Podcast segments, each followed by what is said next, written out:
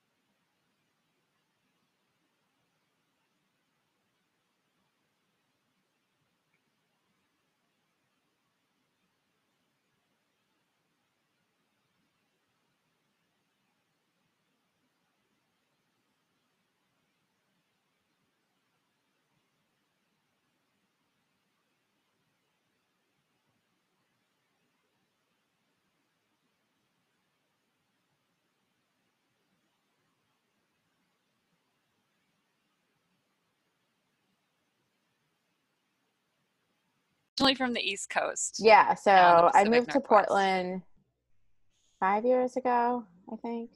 Awesome. Very cool. I mean, just, five years. I want to like claim falsely claim being a Portlander. No, no, you really can't. serious about being native to Portland, so I'm like, that's not right. can't have that. I can't lie. and then um, did want to tell everyone we're just going to be recording this discussion but if you do want to ask any questions that you feel are too personal or don't want them on um, the recording you can just type them in the chat box mm-hmm. or wait till the very end and then i can kind of um, stop recording and give you guys the floor to ask more questions to danielle directly so um, yeah that said i just wanted to get into your background danielle and like kind of how you got started in running for those who don't know Sure. Um, Hmm. I think about this. So I think so. I was always a really um, active kid. Um, I had like a lot of energy, and I got in trouble a lot. Um, like I, uh, I don't know. Like I just remember waking up in the morning and my parents being like, "You don't sleep." And now I love sleep, so it's funny how that's kind of changed. But like, you need to like learn how to walk down the stairs quietly, and I would like stomp down the stairs so loudly and I had like this excessive amount of energy. Um, and it got like I had trouble sitting in school, and it got me kind of got me in trouble a lot. Um, and then I think like in seventh grade, my mom, my mom was an avid runner for 20 years, um, and she was like, "Why don't you come running it with me in the morning?" And so it was like the thing that we did from seventh grade until high school or past high school, I think um, we would go out in the mornings and run together. And it was a really nice way to spend time with my mom. Um, she has a neurological condition now, so she can't run. And so I think it was really, it, in retrospect, it's even more special now that like we got to share that time together, um, knowing that like she can't run anymore. So kind of started from seventh grade, and ever since then, it's been a part of who I am. And yeah. Did you did you run in college or? I didn't. I played lacrosse and I was horrible at it. Um, I just like would run up and down the field, and I was like, why aren't I running? Um, and I think like my senior, no, maybe it was my sophomore year. I started to run marathons, um, and then what happened? I don't remember. Oh, I do remember.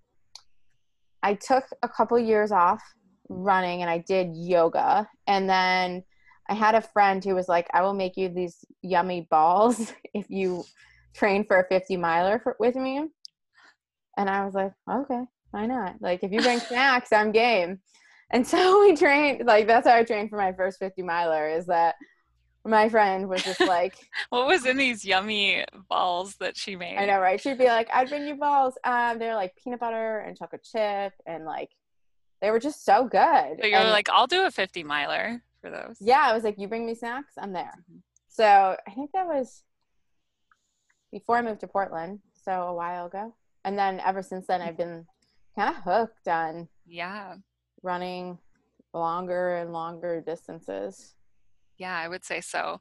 Um. I should say something that people tend to say, at least locals, like, do you know Danielle Snyder? She's the girl who did the PCT and it took how long did it take you so for those who don't know um, can you give us a little background maybe for folks that like aren't in the states or aren't in the area like what is the pct and what portion sure. did you do okay so the Oregon or the pacific crest trail um, is supposed to go across all the highest points in the west coast and it starts which i just learned actually um, it starts in california or um, canada so so Mexico to Canada. Um, and depending on, like, I've always assumed that you would start in California because it's usually like warmer there, and then you traverse up to uh, Washington. But again, like, it depends on when you start. So, me and my best friend Jameson um, last year decided that we wanted to try to tackle the uh, Oregon section of the PCT uh, because there had been no female runners who had ever done it before. And there had been a couple of guy teams. And so we decided to go after the fastest known time and run the the Oregon section of the PCT. And how long was this? I don't so I'm the worst like with times and things like that, but I know it was nine days. Um, I don't remember how many hours but yeah, it was a long time. Nine days. Yeah, yeah. it's like I also don't remember how many oh, miles. Oh, I have it. Um, 734 kilometers, which is uh, 456 miles. Yeah. That's a lot. That's what I'm reading. Yeah, it was a lot yeah. of miles. Yeah. Yeah. It's a long time. And so a portion of this was by yourself? Yeah. Um yeah. So I so like the first two well the first day went And I remember being at like mile 10 and being tired because it's kind of, and I was like, oh shit, this is going to be really hard.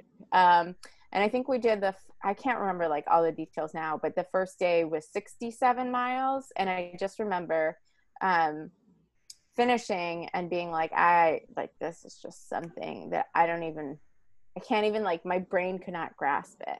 Um, and on the second day, my partner Jameson, or my adventure partner Jameson, um, she started her leg like started to swell up a little bit, and it just continually got worse. And on the fourth day, we decided to take a rest day in hopes of her healing herself. Um, and subsequently, since then, like people have asked, like, do you think you could have gotten the guys time if you had like not taken a rest day? And I feel very firmly that the rest day was worth it for the essence of the adventure with another person and also like i could have pushed through and then gotten injured myself. Like i don't know what that rest day provided me with um but the next morning i woke up and jameson like leg was like like i just it, like it looked like it did not belong to her body. It was the craziest thing i've ever seen in my life.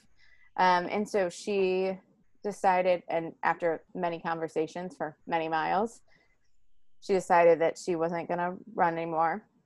And I think I was so focused for so long about like making sure she took care of herself that I didn't realize that like I'm going to have to go run 250 miles alone or 300 miles alone. And then like, I like, she sat in the car and I was like, oh, wait, now I have to actually go run alone this far. Um, and so i think like that i have always believed in the what i teach to other athletes and what i coach and because i also do a lot of um, like mental training but i don't think i actually understood the power of the brain until that run so i, I have done 100 milers before it and like it just felt very different being alone like completely unsupported until i mean i was supported when i got to my crew but like I was going like 50 miles stints alone.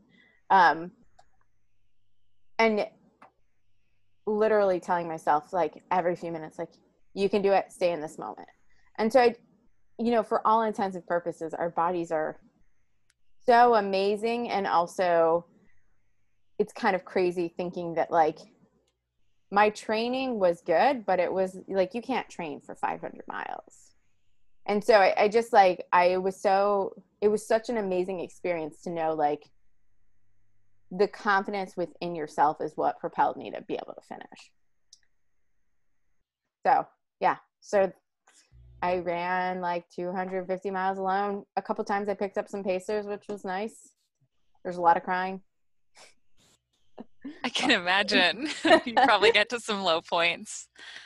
Yeah, yeah. absolutely so um, I'm curious where we maybe should backtrack a little bit, like oh, where sorry. mental training. No, no, definitely. Um, just like with your mental um, training background. And again, if you're on live currently and you want to ask questions, feel free to type in the chat box. I want to make sure everyone gets the most out of our conversation. So um, just around mental training beforehand, though, like how did you initially get into um, social work and kind of determine that you wanted to focus in on psychology or mindset?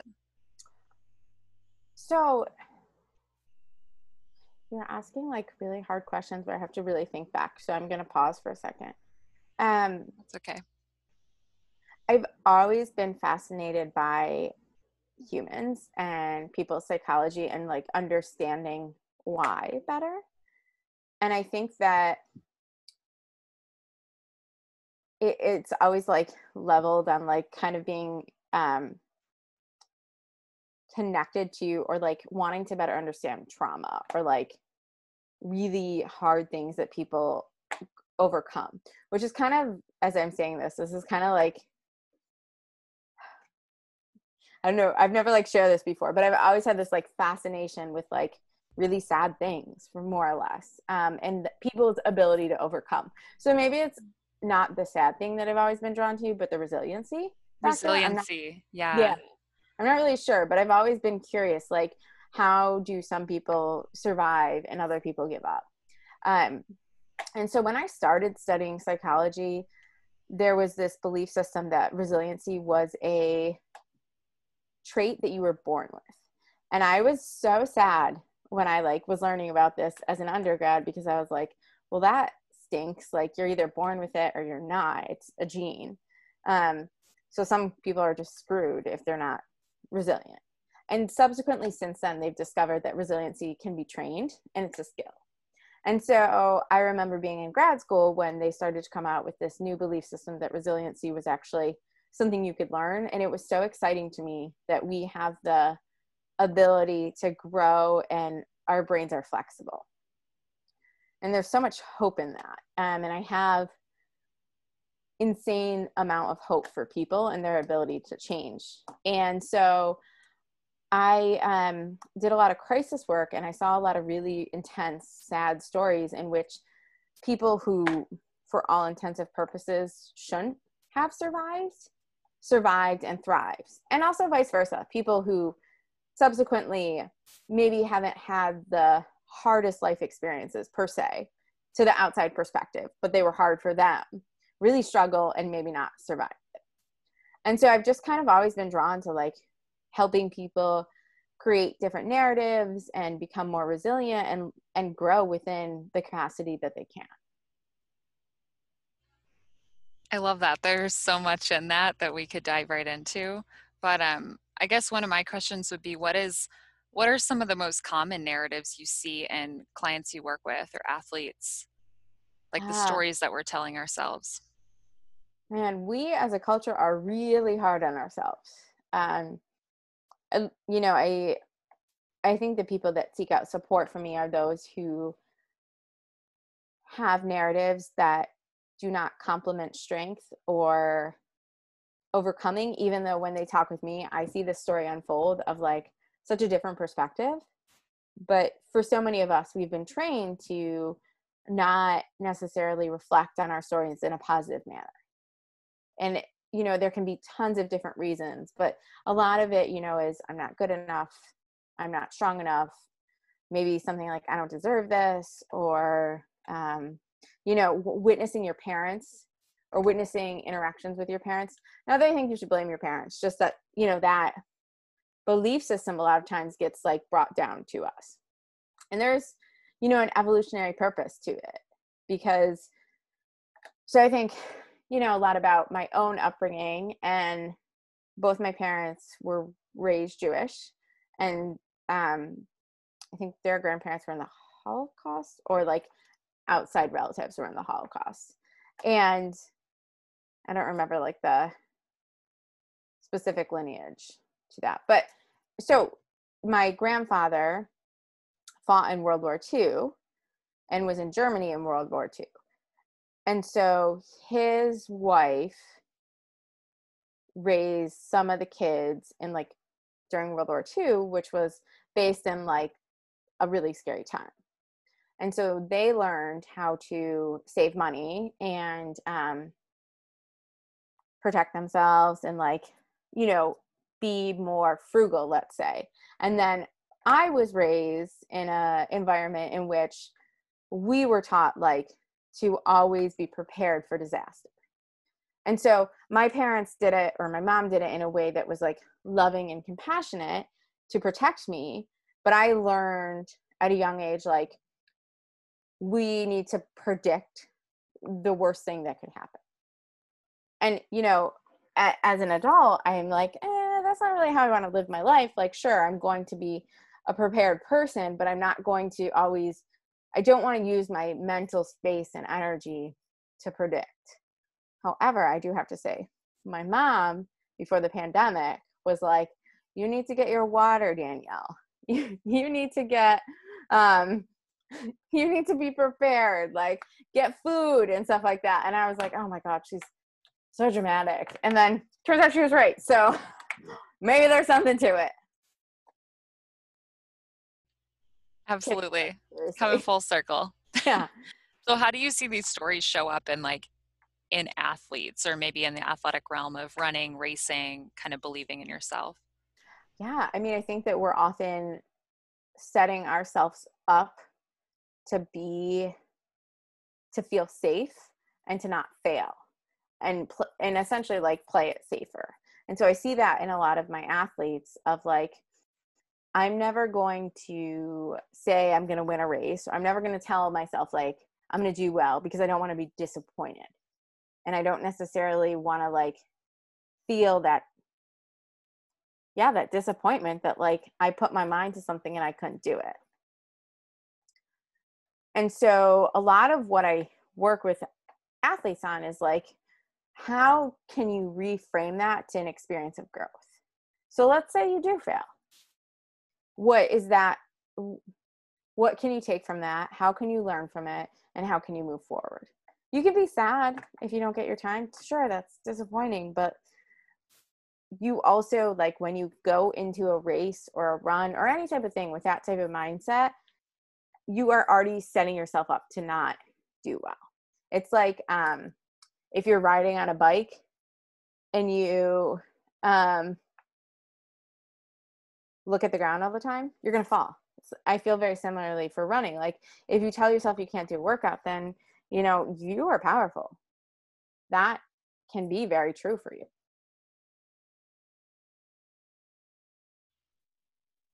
Absolutely. Yeah.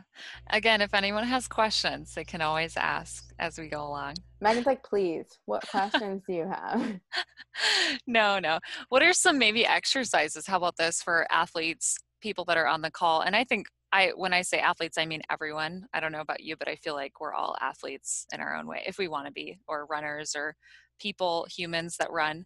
Um, what kind of exercises might you have someone go through? Like any kind of journaling or you know, yeah, take us through maybe what that looks like. Oh man, there's so many of them. Um, and it kind of depends on you and what works for you. So sometimes when I'm working with athletes, we'll go through a host of different things. And some it will be like, you know, like a recipe, like this might work for you, and then this might work for you. Whereas other people, like their experience is going to um, look very different. So back when races were more prominent, a lot of things that would happen is we would talk about the race and I would offer feedback on creating a different story. So I would ask someone to talk to me about their intentions for the race. And someone might say something like, mm, well, I'd like to, you know, maybe try to come in second place, let's say, or I, I want, I might finish. And so then I might offer a suggestion of a reframe and ask them like okay so that's one perspective can you share with me another way to say that or what might if i was saying it would be a way i would describe it. So words like might um, think should any of those like qualifying words i kind of throw out. And then i have the person say it back to me. So if i have an athlete and I work with elite athletes, professional athletes, um, athletes who run for fun, athletes who are just starting to run, climbers, you know, you name it. But I make them start from kind of the description without adding in any subjective perspective.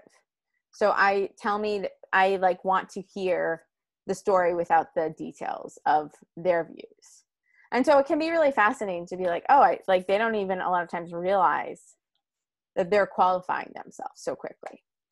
Then i usually make them write it down and put it somewhere that they're going to see it. And then i make them read it to themselves and you know a lot of times people will say something like well this feels fake or um, inauthentic and so then it might be changing it up a little bit to be like okay well what does feel authentic to you. You know, I want it to be reasonable. I'm not about to go run the Pacific Crest Trail in three days. So my intention is never going to be like, oh, I'm going to go do that in three days. It's going to be appropriately fit. And then, you know, like for some people, there will be visualization activities that can help. For other people, it can be saying it to a friend or a coach or um, you know journaling about it and so it's kind of it is pretty individualistic um, depending on the person that i'm working with We had a question come through. Um, what exercises would you start with to promote resiliency or to help prevent burnout? Well, those are like two, kind of. I first, I really appreciate the question. Secondly, um, they're kind of different, and so resiliency would be a lot of like discussion on how to see two different truths, not just one truth. So a lot of times with resiliency or any type of um, situation, we tend to only see one side. So if someone had a failure, I look at that as an opportunity for growth. And so I ask people to share, like, well, what did you learn? Because, truth be told, as much as I hate not finishing a run or having a bad experience, I've learned so much more from that than any other experiences. And so that's one way to promote resiliency. Also, kind of looking at their life and like areas of skills they've developed as a part of survival rather than being like frustrated with that skill has been really helpful. Um, so that then with the burnout, that's also a really complicated question. Um, can I have more details or is it just burnout in general? I can, well, I'll say I think it's more maybe related to to life burnout rather than running, but if anyone wants to clarify, they can. But yeah, I think maybe right now, especially with COVID, right, we're kind of feeling this sense of how to keep going and pursue, you know, continue, whether it's career or racing or running, whatever it might be. Yeah, I, that, I mean, another really great part of the question, I think that, especially right now when there's so much going on, burnout is just kind of a part of the process. Um, and burnout doesn't last forever. So if someone is experiencing burnout, I want to talk with them and better understand what their life looks like. A lot of times we don't recognize before like we say it out loud how much we have going on. And so a lot of times what decreasing burnout looks like is taking time for self-care. Um, and people say like self care is like a buzzword these days, but self care has been around since therapy has been around. And it's about putting an air mask on yourself before putting it on anyone else. Um, we can't actually help other people if we're not taking care of ourselves. So I'd want to look at your what was going on in your life and I would want to encourage compassion and understanding rather than judgment. That's always a good one. I have a question, and then we do have another listener question that came up. Um, I so something we talk about at Strong Runner Chicks oftentimes body image comes up, and I know mm. um, maybe you and I have touched on it here and there, and like kind of your journey. But how how do you work with individuals that maybe are having these negative thoughts about themselves or struggling through body image eating disorder, any kind of thing around that? Do you have any tips or advice or you know exercises that you would any way you'd adjust your coaching with those people? Yeah. Yeah. I get i feel like a lot of times like i have so much to say about these questions and i like want to be able to package them up and like put a little bow on them and it's so eating you know body image and eating is so complicated um one of the things i often start with with my athletes who struggle with that is asking them is wanting to understand their experience. So everyone's experience is very, very different. Um, and and I can't necessarily say that like what one person has gone through is going to look similar to other people. But in general, if there's a lot of focus on body, I like to kind of have someone talk to me about and explain and better understand how they feel about their body outside of the image. Like, are they feeling strong? Are they feeling capable? Are they feeling weak? What's underneath it? What's going on in their lives? You know, body image is so interconnected between like the message in the media, what runners should look like, and control. And I think, like, right now, on top of everything, like, we are getting ber- kind of berated with like this um, sense of lack of control And so a lot of us have learned that like food and body image is something that we can really, really control. And so it's so layered. Um, but it, you know, as athletes, like food and is so important to being strong and having the ability to perform. And if we define ourselves by a certain body image, we're limiting our potential. And that to me is like the hardest thing is to know that like forcing my body to look a certain way is going to inhibit or basically like limit my potential. And so I talk a lot about who you are outside of what your body looks like. Did that help cover it? Absolutely. And I think you also have a point there, like who you are outside of not just what your body looks like, but outside of running too, which I know uh, you talk about a lot. Yeah. I mean, running is important um, to me, but like I, I've said this in some other podcasts, I think it's important um, like to think about these things, but like no matter how I place at a race, like I always want to be known for who I am. And so I've said before, like if I am at mile four and someone falls down, I'm going to stop and ask if they're okay because that's who I am. That's okay if other people don't, but that's just who I am. If that person's okay and I help them up and then like we're racing towards the finish, like you can bet I'm going to kick out and like try to beat them. Like I don't care that they fell. Like I'm going to always try my hardest to beat someone. But you know, like if they fall or they're injured or like I'm worried about someone, like I'm uh, in my values, and values are different for everyone. Being a compassionate, empathetic person is above being a runner. And so I'm always going to pick that. Um, because, you know, that's the story I have for myself. I love it. Thanks for using that example. I think examples are so nice to hear too, stories like that. Yeah. And maybe you have an example for this one. So, this question came through, kind of switching gears. Um, so, back to talking about kind of racing and being in events. Say, and and I can relate to this one because this just happened to me on Timberline. But say you're at hour 10 of 12 and you realize you aren't going to achieve your goal. What tips would you have to continue to push despite knowing you wouldn't accomplish what you set out to do?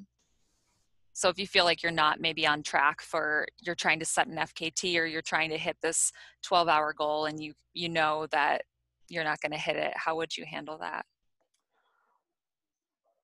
Yeah, that that is like another really really good question. Um because it's the flexibility within our brains and so it depends on like the type of goals that we have, but I, you know, and the type of the races. If it's like your first 12 hour race, I'm going to encourage my athletes to have a more flexible goal. Um, of like trying to finish strong, let's say.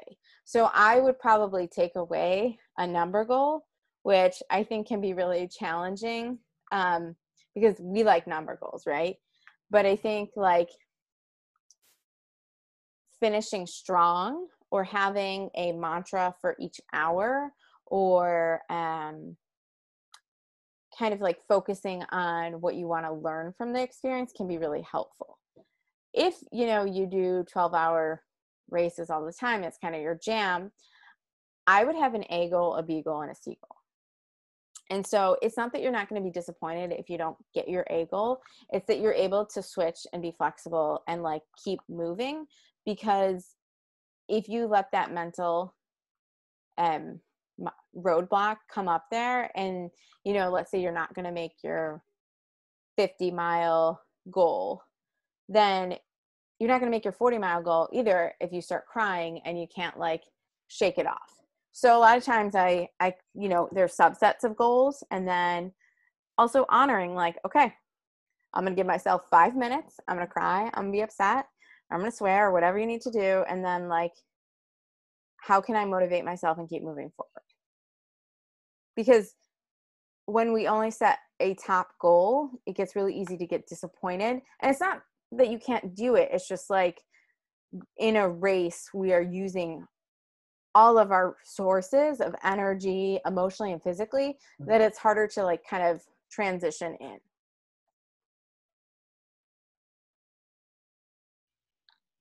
yeah i think that's great to remember thank you yeah. Um, all right. Any other questions? Things you, anything, Danielle, that you commonly get questions about or that you feel like should be talked about more when it comes to mental training and running?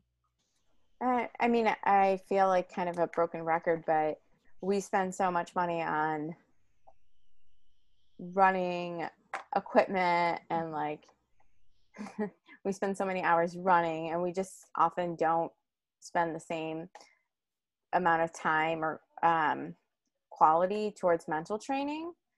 And i think that that's really really important. Um, we can't expect to show up to a race and be ready and be mentally prepared if we haven't been doing that every single day as well. We're running most days so you know i think that it's unfair to our bodies and our brains to also expect that mind to be at its top game if we haven't been working on it.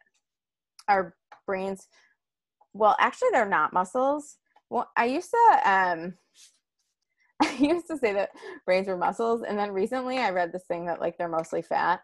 So I'm not really. I think they have like lots of neuros neurons and neurotransmitters in them, but they're actually like not a muscle. But you have to work it. You have to work that brain chemistry and in I still to- like the mind and muscle analogy, right? so do I. I was so bummed when I like read that. yeah. Brains were mostly fat. Okay, we've we've got more questions now that we gave a pause. So someone asked about mantras. Do you have any favorite mantras? I know mantras, I always hear they're really individual, but maybe you have a few faves. Oh, um, I like be here now because I tend to think about like the next mile um, a lot. And so I think like being in the moment is really helpful for me.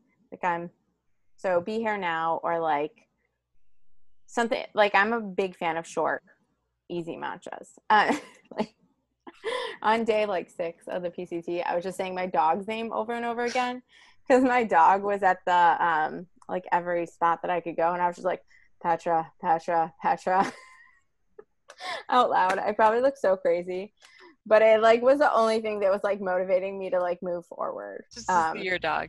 Yeah, I was just like Petra. Yeah. um, so, yeah, yeah. I, I love it. That's great. Um, another question is just how do you keep it simple? And maybe this goes along i know you just did your first ultralight kind of fast packing trip but how do you keep things simple when maybe things feel too complicated? Hmm.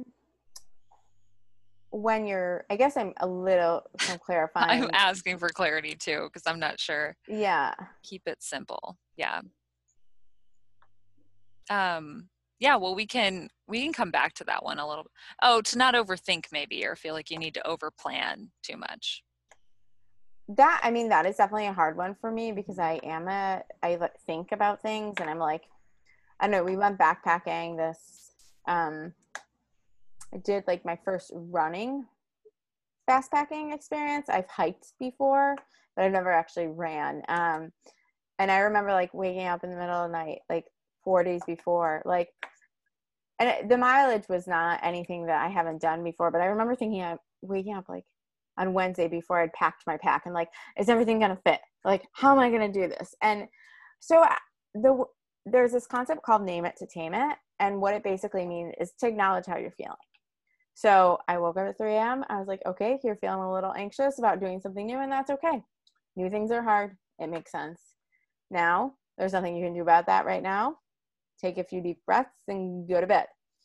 And I probably woke up a couple more times because this shit isn't perfect, but it helps me kind of like be able to see it and be like, all right, this is not that scary. I'm going to make it work and then move forward.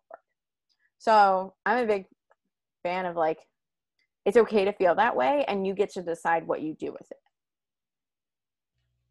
Love it. Good piece of wisdom. Thanks for sharing that. Um, we have one more question so far. Um, how can someone motivate themselves? This is tough to get out the door. I know I feel better after a run, but getting out, just getting out the door can be hard some days. Seriously. That is something that, like, when someone says that they don't struggle with this sometimes, I'm like, I don't understand. Like, I love running, but there are days where I don't want to get out the door. Um, and so I, I first want to normalize that for you. All of us go through that. And then the second thing I want to say is, you know, I do this by three miles, but I think that other people can do better um, a little bit shorter. So I won't make a decision about a run until three miles in. And actually, Jameson, my my best friend, taught me that one. Is like we don't make decisions until three miles in about how runs are going to feel and then we can change our mind again. But for athletes that i work with generally i have a five minute rule. Get outside and move for five minutes. You don't have to run. You could hike. You could walk. You could walk your dog and then you can go from there. Um, and then if you feel good after five minutes go for another five minutes.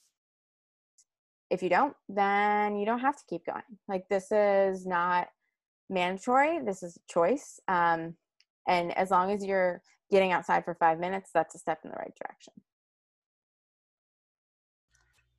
All good pieces of wisdom. Okay, maybe this is a good one to end on unless others have questions. Um, your favorite snacks? Uh, you know, last week someone made fun of me for this. Um, because they asked me what my favorite snacks snacks are, and right now they're banana chips. oh, I don't like those. I know. No one likes them. I love while them. running. This is all while running, right? Yeah, I mean, I won't eat it. Um, actually, I don't like a lot of the things that I eat running when I'm not running. Um, but the longer days are something that really convenient about like little mangoes and banana chips. Mangoes so. are good too.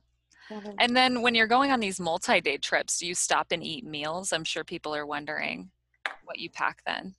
Um, it really depends on the adventure um like at the pct i was supported so there were like i ate meals. I ate meals like when i was running because calories were so deficient that like i was just eating all the time.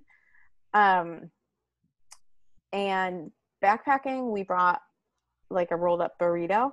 Um so i i mean i'm a big proponent of fueling properly which means eating more than you think you should um, and I come from a background of not doing that. And so in the past couple of years, well, months actually, I've prioritized like fueling correctly, which means like eating every hour despite how hungry I am. Um, and my runs have been dramatically improved. Like I can't even tell you how much better they feel, which is shocking because it's so simple. Like eat more food and you're going to feel better on runs which like duh. But still like one of the hardest things and i still have that you know that question in my head if i have three miles left and i'm hungry do i fuel for that? I've only run 12 miles. Should i fuel? Yes you should always fuel. Like but you know like i just want to honor that like you're to have those questions and it's okay to be like i don't know what to do but the answer is always yes eat yeah usually when you say no it comes back to bite you right? And then i'm You're curious like i'll be fine. Yeah. Yeah. Well and i'm curious about the motives too. Like mm-hmm. why are you not eating if you're right. hungry? If i'm thinking about food i should be eating. Mm-hmm. yeah absolutely. And helps with recovery for sure. Yeah i mean my yeah. recovery time is faster. Everything feels sure. better. Um yeah.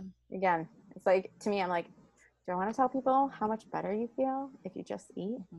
Yes, I do. And say your mantras. And yeah, do your eat mindset your work. mantras. Life advice by Danielle.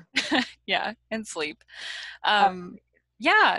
Well, I guess if no one has any questions, then that's about it. That's about all we got, right? Um, I'm curious. Okay, I've got a couple more actually. Who's someone that inspires you and why? So, um, I I think like the biggest person who inspires me is Brene Brown not a runner. Um, she's a social worker. She's written a couple different books. Um, she is really into being vulnerable and authentic. And she is like the first woman that I've ever read about who is a businesswoman who still talks about how she feels personally. Um, and I feel like she really paves the way to say, like, you can have emotions and still be taken seriously. And before reading her books, I, I was a little uncomfortable sharing, like, my own story and sharing about how I was feeling and kind of my own insecurities. And ever since um, reading and like kind of following her, I've learned that like there's a art to it and that it actually is a beautiful thing to be able to like acknowledge your humanness with other people. So I don't have a lot of like I, I I don't have like a ton of people that I'm like, oh, I need to meet that person. But she definitely is someone that I would I'd want to meet her. Yes, I for sure. I think we're all fangirls of Brene Brown. She's yeah, I was awesome. like, I got a girl crush on her. Yeah, she's great. Um, along those notes, do you have any favorite books, especially for resiliency or mindset? Oh, I'm just looking over at my book stash. There, I mean, there's so. I. If you could only give us like three, what would they be? Um. Uh, like looking at my book uh that's a really hard question for me because i have so many books that i like. Right? Yeah. Um, and usually they're like really dramatic and like um kind of sad. Uh so like Viktor Frankl wrote a book. Um he's a man search for meaning. Yeah man search oh that's a, i knew that was going to come up yeah see like i am so fascinated with these like really sad stories yeah. um and he was a gentleman yeah. who was a psychologist who was in Auschwitz and lost his um, his wife who was pregnant and his parents. And so it kind of talks about how like through suffering he experienced like a greater meaning of life and how he survived not maybe intact but how he was able to still find meaning to life even though like he had seen the worst of humanity. So I like to me like what running is as a microcosm for the bigger picture of life. And so like being able to um, find resiliency in everything is really really the best way to go about like being a more resilient runner. I love it. Um, i also just recently read untamed which i appreciated by glennon doyle. Um, so i was looking at the book. And I liked her because she talked a lot about like not being put into boxes um, and how like as women or men we don't have to let society define who we are or like if we think about it in terms of running like we don't have to let anyone else define our goals. We get to define them. So i thought that was i thought that was a pretty awesome book too great thanks for sharing. Yeah. and then um, my biggest question too the last question would be how what's the best way for anyone listening to connect with you? Um, feel free to email me. That's d-a-n-i-e-l-l-e-r-s-n-y-d-e-r at gmail.com awesome. Yeah and uh, sorry someone asked you your myspace Oh. Just a, you know, do you have, oh, you, you have my MySpace? MySpace? IGDMs? Um, my AIM? You guys probably too young for AIM. Do you remember AIM? I remember it. Yes. Okay. Okay. So reach out to Danielle via email if you want to work with her. Yeah. Or yeah. you can follow me on Instagram or something. Yes. Megan has been posting about yeah. me. That's right. Got to showcase our uh, our special guests. So, thank you for being on. Really yeah, thank you yeah. so much for giving me this opportunity. It was really fun. Yeah, absolutely. Um, thanks everybody who joined. If you guys have follow up questions, yeah, reach out to Danielle and totally. connect. Um, I will say, I think you're pretty booked, Danielle. I don't know, but maybe you have a wait list. Yeah, I do yeah. have a wait list. So, okay. Um, I don't want to send more clients if you're already at full capacity. Yeah, no, feel free to reach out though. Um, I'm, I do have a little bit of wait list probably because I'm adventuring more right now, but our summer, our like summers are so short. They so, are. Yeah. Take advantage. Enjoy. Yeah. yeah. But feel free to reach out. I'd appreciate that. Love it. All right. Awesome. All right. Okay. Have a good Bye. one, everybody. Bye. Thanks for listening to the Strong Runner Chicks Radio. Do us a favor and leave a review in iTunes to help spread awareness and foster the SRC community. Additionally, make sure to follow us on Instagram, Facebook, or Twitter at Strong Run Chicks.